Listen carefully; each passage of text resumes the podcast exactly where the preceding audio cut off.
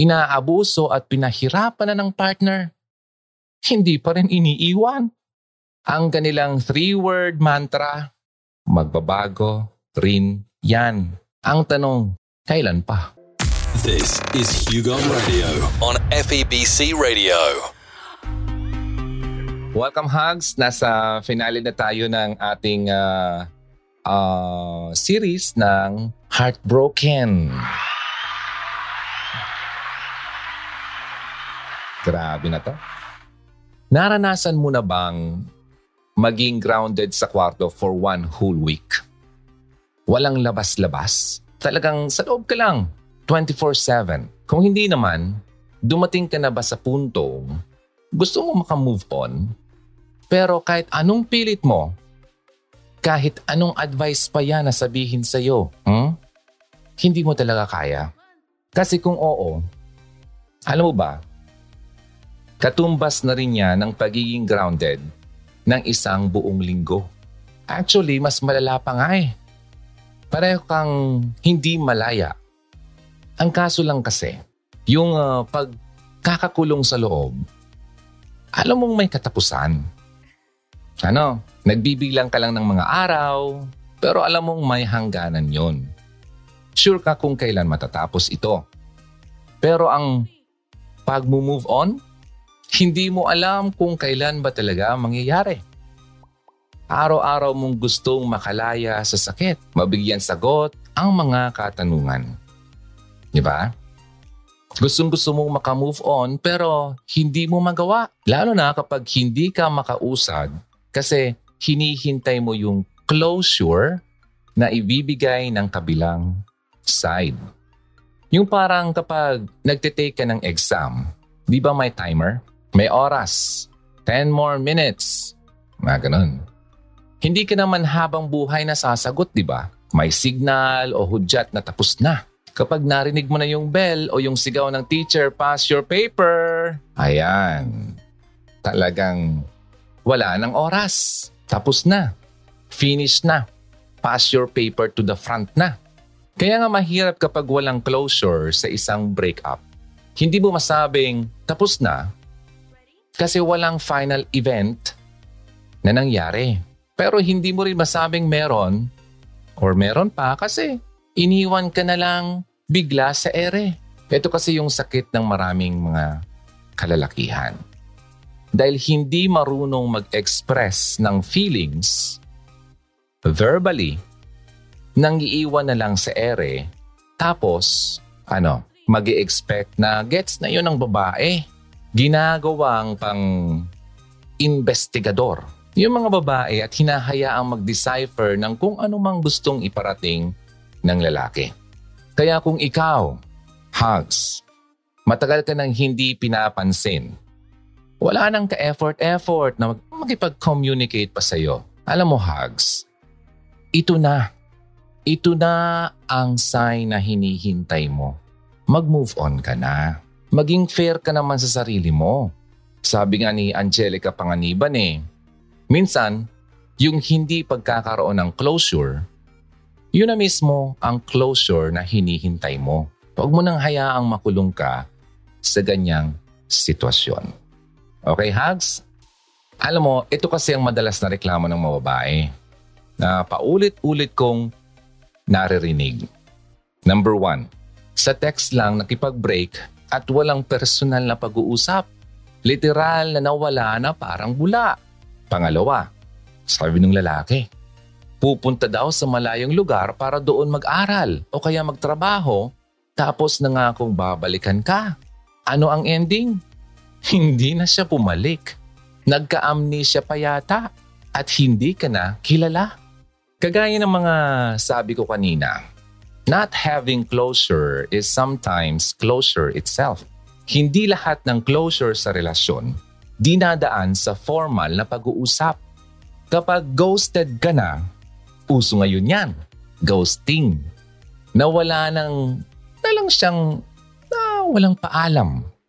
At ilang linggo, buwan na ang naka, nakakalipas, well, siguro naman alam mong hindi ka na dapat umasa pa. Ilang closure ba ang kailangan para makamove on ka? Minsan, ang magandang closure is to cut communication at ayusin muna ang iyong sarili. At kapag nakipag-meet ka na for closure, siguraduhin ang motive ay para i-close na. Kaya nga magkakaroon ng closure, di ba? Para tuldo ka na ang relasyon at hindi para i-restart na naman. At magkikiss and makeup na naman. ay, ay nako. Ang iba kasi, nagmi-meet pero hindi naman close ang nangyayari. Close, open. Parang bata. Close, open. Close, open. Ay, nako kayo. Walang mangyayari. At kung minsan, literal na binubuksan. Ang hindi dapat papasukin. That's sad. Hindi ka na nga nagkaroon ng closure, nakagawa ka pa ng kasalanan. Di ba? Sabi nga ni Pastor Ronald Molmisa sa kanyang librong Love Struck, Sakit No More Edition, Do not go back to the place God has already rescued you from. Naintindihan, huwag ka nang bumalik daw doon sa lugar kung saan ni-rescue ka na ni Lord. Okay, by the way, If you are interested sa librong itong sinasabi ko, yung Love Struck Sakit No More Edition, it is available sa kahit saang PCBS or Philippine Christian Bookstore near you. Nais din nating i-recognize at pasalamatan syempre ang ating partner dito sa Hugot Radio, si uh, Ate Glo ng PCBS Ligaspi. Siya ang manager ng PCBS Ligaspi branch. Maraming salamat, Ate Glo. Pag napunta kayo sa PCBS, available ito. Marami na mga branches yan. Hanapin nyo na lang, okay? At marami pang, marami pang magagandang libro doon. Talagang piling-pili ang mga libro doon. Walang patapon. Okay, balikan natin. Madalas, hindi ka sa lugar nire-rescue ni Lord, kundi sa tao. Huwag nang balikan ng mga tagpo, bagay, tao kung saan ka iniligtas ng Panginoon. Siguro ang tanong mo, bakit Lord? Maayos naman na. Maayos naman kami. Remember, omniscient si Lord, ikaw hindi. May mga conversations na nandun siya, pero wala ka. Hmm, nakuha mo? May mga salita na binanggit ang kabilang side na hindi mo narinig, pero narinig ni Lord. Dahil siya ay omniscient. He is everywhere. Narinig ko yung aso. Sabi daw, yes, yes. yung relasyon nyo na okay sa surface, sa ibabaw, hindi mo alam, aba, inaanay pala sa ilalim. Minsan, ang tigas lang talaga ng ulo natin. Ayaw ni Lord na masaktan tayo pero tayo ang pumipili ng ating ikakapahamak. God has better plans. Diba? Alam mo na yan pakibigay sa Kanya ang manibela ng buhay mo. Either His way or the highway. Naguha mo? His way or hit the highway and go away. Huwag kang pumunta or pupunta ng highway at baka masagasaan ka ng matinding cargo truck. Problema yan. Durug ka niyan. Remain on God's side. Hugs. May iba naman na kahit sinakta na, inaabuso at pinahirapan na ng partner, hindi pa rin iniiwan. Ang kanilang three-word mantra, magbabago rin yan. Ang tanong, kailan pa? Kailan mo iiwan? Kapag nasira na ang mukha mo? At basag-basag ka na? Lasog-lasog ka pa? Hmm. Kapag durug-durug na physically and emotionally? Hindi mo magagawang magstay sa isang relasyon na niyuyura ka na ang dignidad mo bilang isang tao. Kung paulit-ulit ang panuloko at pang-aalipusta, tapos hindi mo makita sa kanya yung guilt ng pagsisisi, hanako, mag-isip-isip ka. Para yan yung kriminal na pumatay at walang pagsisisi, walang remorse. Sabi nga doon sa interview, if I will be given a chance, I will kill again. Grabe. Ganun ang mga pag-iisip pala niyan. No? Mga serial psycho killers. Ito naman, killer ng iyong emosyon. Hmm. Yes, yes. True love endures. Totoo yan. Huwag nang iwan ng partner. Gustong i-hostage ang emosyon ng bumitiw na sa samahan. Emotional blackmail ang naging takbuhan. Kagaya ng bomb scare. Kailangang seryosohin ang ganitong mga pagbabanta. Hindi biro. Sige nga, sumigaw ka nga ng bomba sa loob ng MRT kung di ka makulong. Or kahit saan man na lugar dyan sa Maynila. O kahit saan na lugar dito sa Pilipinas. Batas yan eh. So, huwag kayong magbibiro ng ganyan ha. May batas yan. So, itong mga klaseng pagbabanta, parang kahalintulad na rin ng bomb scare. Mas okay nang mabantayan ang taong nagsabi nito kaysa i-disregard tapos isang araw na lang mabalitaan mo, aba, tinutuo pala. Totoo pala, inform his or her family o kung sino mang tao na nasa paligid niya. Lalo na kung may history ng pananakit sa sarili, ang nagbabanta. The more na dapat seryosohin ang blackmail na ito. Okay?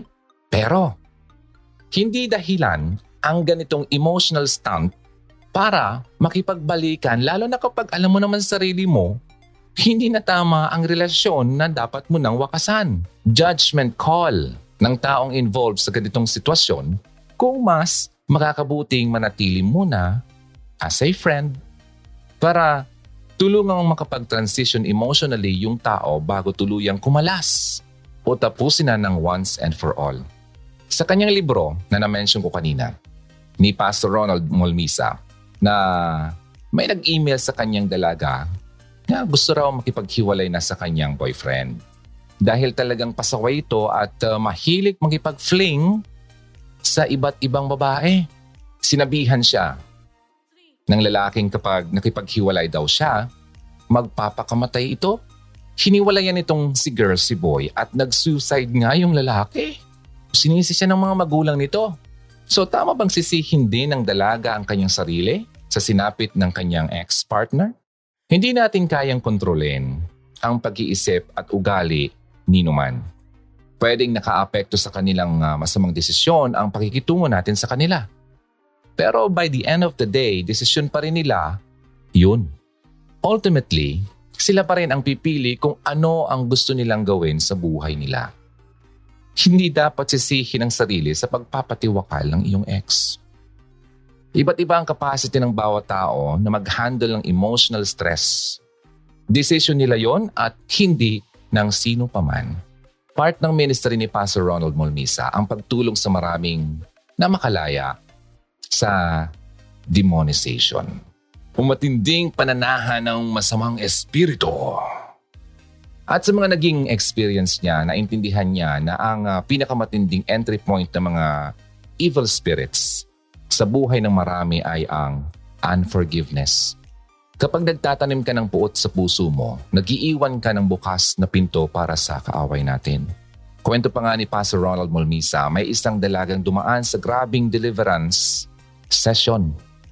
Deliverance, yung papaalisin yung uh, masamang espiritu sa katawan. Tumagal ng halos dalawang oras ito. After siyang palayain ni Lord, hindi naman si pastor ang nagpalaya, si Lord.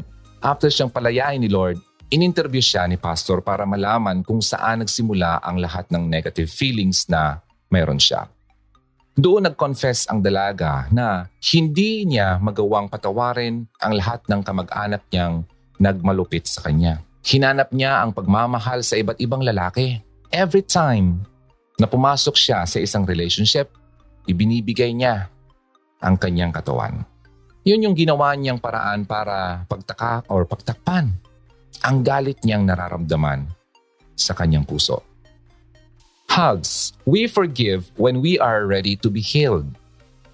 Hindi kailanman magkakaroon ng closure ang anumang kalungkutan kung walang forgiveness. Kahit pa walang narinig na sorry galing sa taong nagkasala sa iyo, you need to forgive. Ang pagpapatawad kasi, hindi mo naman yan ginagawa para sa ibang tao. You do it for yourself. Forgiveness is not a gift you give to others but your gift to yourself.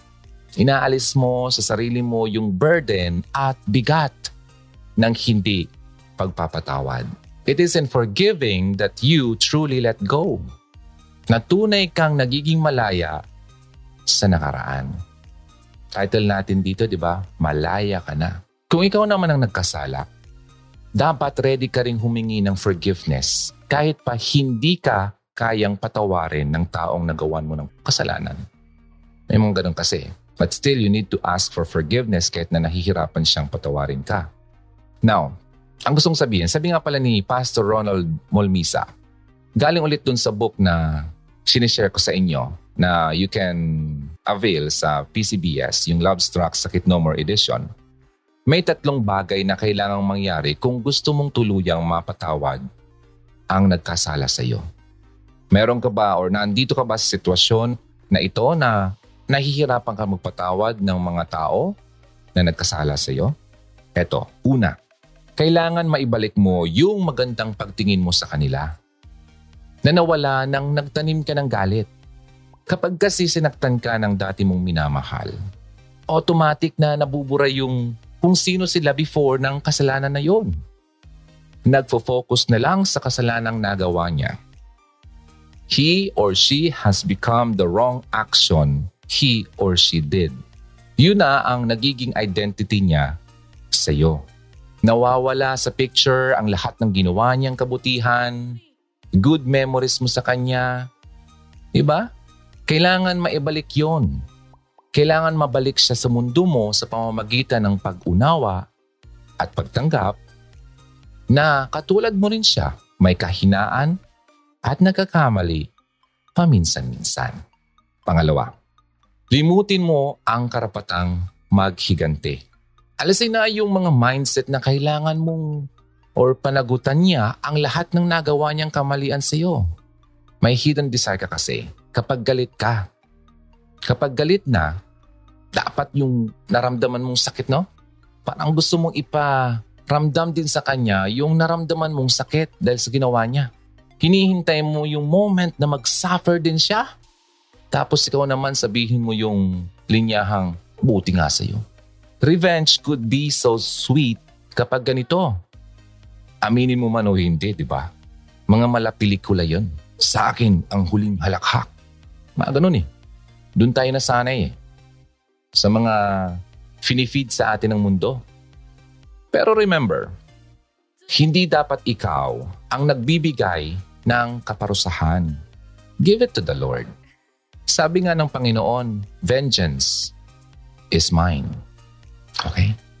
Number three, Mahirap man pero oh, paunti-unti baguhin mo ang nararamdaman mo towards sa taong nagkasala sa iyo. Start by doing good deeds for them. You need to wish them well. Di ba? Hindi yung mabilaukan ka sana at napilo ka sana. Lagi-lagi kang bumabalik sa halimbawa ni Lord dapat, no? Nung pinahirapan siya, alam ba? Pinagduduraan siya, pinagtatadyakan siya, inalipusta, minura-mura, tinawanan, lahat na lang bago ipako sa krus. Di ba? Hindi lang siya umimik. Hindi siya gumante. Ang kanyang message, alam ba? Hindi kayang talunin ng galit ang galit. Hurt people, hurt people. Hurting people ay ang mga nananakit ng other people. Kaya nga kapag sinasaktan ka or sinaktan ka ng sino man, katrabaho, kaibigan, kamag-anak, kapamilya, kapitbahay, na hindi mo maisip, bakit ganito to? Lagi mong isipin, that person, posibleng he or she is hurting. Pagmamahal lang ang kailangan ng mga taong yan para humilom ang sugat ng kasalanan. Kapag pinili mong magpatawad, sinasamahan mo si Lord sa misyon niya na mahalin ang ating kapwa. Ang hirap no? Love your neighbor. Love your enemy. Mahirap kung nag-iisa ka lang, pero sabi nga nila, some things are easier said than done, lalo na sa usaping pagpapatawad. Kaya nga, ang forgiveness, hindi siya one-time act. Proseso yan. Kung saan kailangan mong paulit-ulit na piliing magpatawad. Lalo na kapag malalim talaga ang sugat. Kapag nakita mo ang sarili mong nabubuhay sa pagkamuhi, you must decide to forgive and look past the mistakes of that person. Ito yung ibig sabihin ng forgiveness is not a matter of feelings, but rather a decision. Isa siyang desisyon ang pagpapatawad.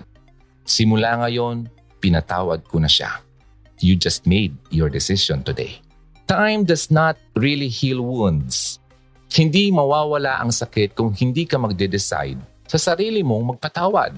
Hindi yan parang bula na mawawala na lang bigla katulad ng ex mong ginosting ka. Kailangan mong magdesisyon. Gustuhin na maghilom. And the healing process only starts through forgiving. Para rin naman sa iyo yan eh. Ang pagpapatawad na gagawin mo. Walang maidudulot sa iyong maganda ang negative emotions na inaalagaan mo. Hihilahin ka lang yan pababa kasama ng mga bitterness mo kaya choose to forgive. Piliin magpatawad. At hindi lang ibang tao ang kailangan mong patawarin. You also need to forgive yourself. Kapag hindi mo kayang patawarin ang sarili mo, hindi mo magagawang patawarin ng ibang tao. Para mo na ring sinabing daig mo pa ang standards ni Lord. Do not be too hard on yourself. Tao ka lang din nagkakamali. From the exact words of Pastor Molmisa, sabi doon, You may have failed, but you are not a failure. Nag-fail ka, but hindi ka failure.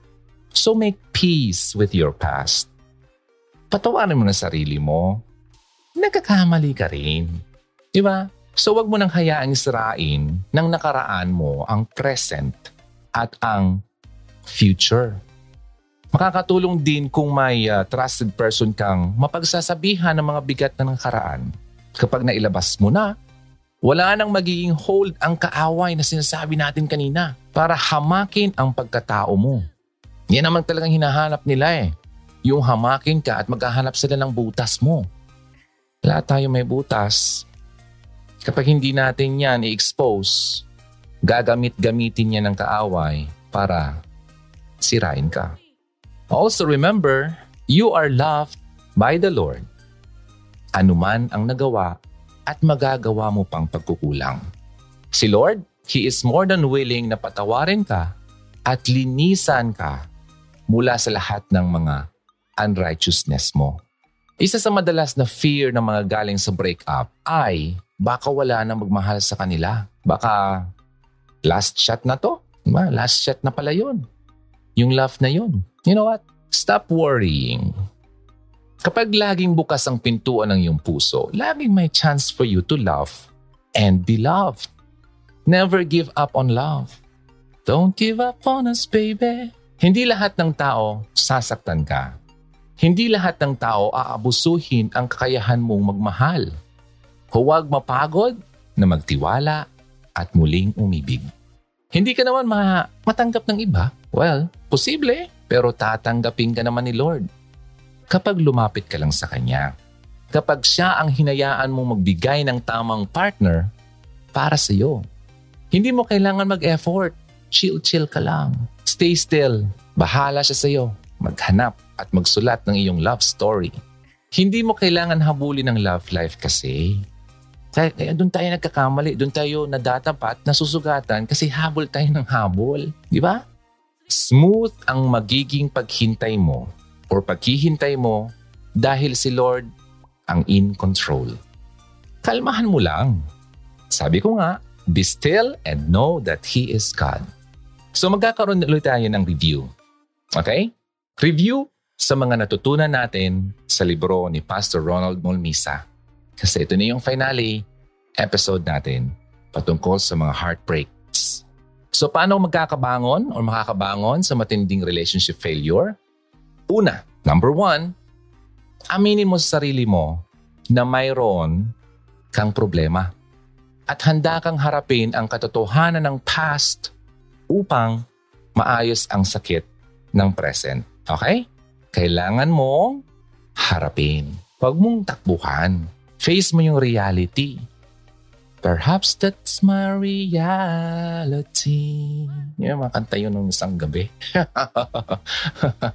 Nag-concert tayo. Pangalawa, maging totoo sa panahon ng kalungkutan. Kung malungkot ka, then by all means, maging malungkot ka. Huwag mong itago yan. Matapang ang taong marunong umiyak. Mm, babae ka man o lalaki. Sa mga baguhan dito, Baka hindi nyo pa nakita yung napaiyak ako ng live. Di ba? It's okay. It's okay not to be okay. Meron tayong ganyang episode. You can just look for that.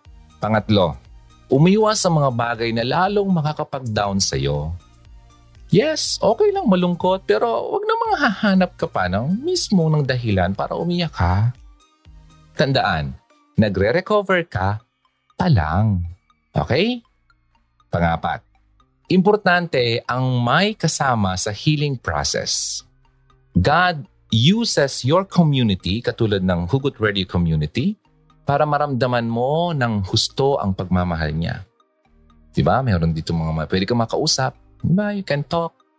And uh, pwede kayong outside this platform, pwede kayong magkaroon, magka-form ng uh, friendship. God is using that opportunity. Kaya wag mo itong baliwalain. Pang lima, iwaksi na ang lahat ng bagay na nakakapagpigil sa iyo na magpatuloy. You can't be healed unless ready ka nang magpatawad at mag-let go ng wrong and unrighteous relationships natin. Yung hindi ka nais-nais sa Kanya. Panalong-panalo ako dyan noon. Ngayon, ang oras para bigyan mong diin ang pang-anim. Okay? Pang-anim, bibigyan natin ng diin. Huwag maparalyze ng mga negatibong karanasan at mga alaala. Kasi lagi na lang tayo bumabalik sa nakaraan, di ba? Forget the former things, di ba? Forget the past. Magpatuloy sa buhay. Hindi pa yun ang katapusan. Marami pa magagandang mangyayari sa buhay mo.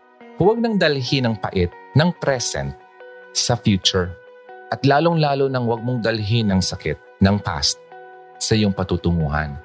Maaring masakit ang pagwawakas ng isang relationship, pero binigyan ka rin ito ng lesson sa buhay. Di ba? Experience is the best teacher. Sabi nga. At dapat, kasama rin sa pag-regain mo ng iyong buhay ang muling pagkakaroon ni Lord ng say sa buhay mo. Dapat, si Lord na ang may say, hindi ikaw. Pagkatapos mong bisitahin ang mga lugar ng sakit at paglaya mo rito, ngayon na ang time na bumalik ka ulit sa unang nagmahal sa iyo, si Lord. Magpaalaga ka ulit sa Kanya. Minsan, ipaparanas sa iyo ni Lord ang pagiging heartbroken para ma-realize mo lalo na si Lord lang pala ang sagot sa lahat ng void or kakulangan na mayroon ka. Emptiness. Apart from God, we are nothing Siguro rin, wake-up call ito sa iyo. Baka instead na nagfo-focus ka sa pagmamahal ni Lord, nakukonsumo ka na ng ideya na kailangan mo ng significant other para mabuo ka. He completes me. She completes me. You complete me. Mga linyahan sa mga pelikula na nakabaon na sa atin na akala natin ay totoo. Di ba? Kung broken ka ngayon, pick up those broken pieces at ibigay mo kay Lord. Lord, ito yung basag kong puso. Ganon. Find your purpose in pain. Hindi kailangan nasasaktan ka na lang. Pwedeng magkaroon ng purpose ang pain na yan. Only if you offer it to God.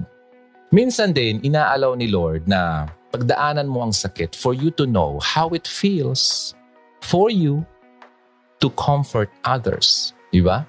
Walang greater comfort kaysa sa comfort na nanggagaling sa taong nakaranas din ng pain na pinagdaanan mo or pinagdadaanan mo ngayon. See what I'm doing right now? I am comforting you kasi dinaanan ko rin yan. Our wounds serve as our common ground sa mga dumadaan sa kalungkutan. Yun ang common natin eh. Common ground natin yung mga sakit yung mga sugat Katulad ni Lord na minsan na tinawag na man of sorrows.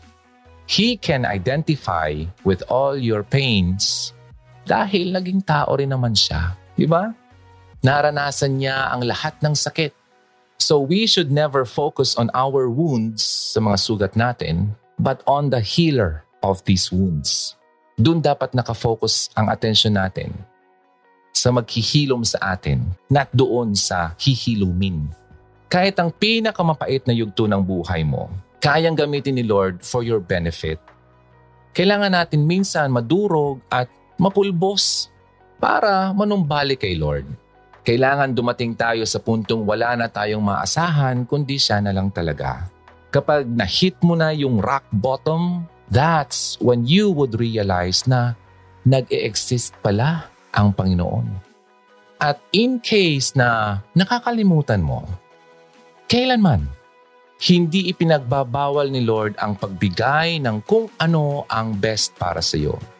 Kung magulo man at masakit man ang lahat ngayon, you think about this. When things are falling apart, they may be falling into their right places. Just trust God. Okay? Yun.